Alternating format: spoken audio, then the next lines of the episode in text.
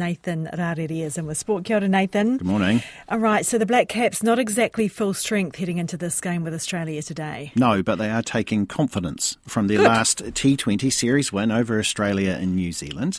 The two teams square off in three T twenties this week with the first game tonight in Wellington. The Black Caps won three two the last time the teams played a T twenty series, which was in twenty twenty-one.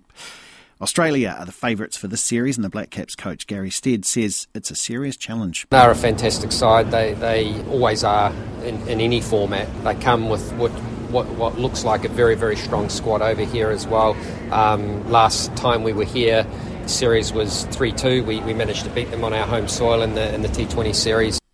Tom Walsh has won the shot put at an indoor meet in the Czech Republic. The Tokyo Olympic bronze medalist, who's preparing for next week's World Indoor Championships in Glasgow, won with a distance of twenty-one point nine six metres.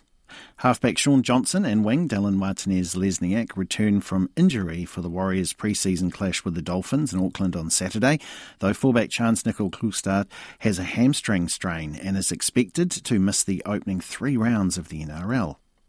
New Zealand's elite rowers involved in this week's trial in Lake Karapiro can take inspiration from the men's eights Olympic performance in twenty twenty-one as they attempt to qualify for this year's Paris Games. Eight boats have already been confirmed for the Olympics, but this week other crews will hope to convince selectors they should go to the to the last chance qualifying regatta, which is in Switzerland.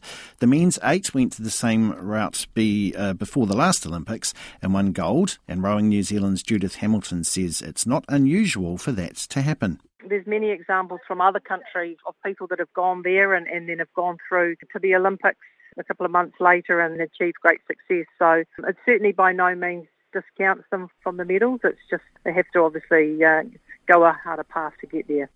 France football captain Kylian Mbappe has agreed to join Real Madrid when his contract with Paris Saint-Germain expires in June.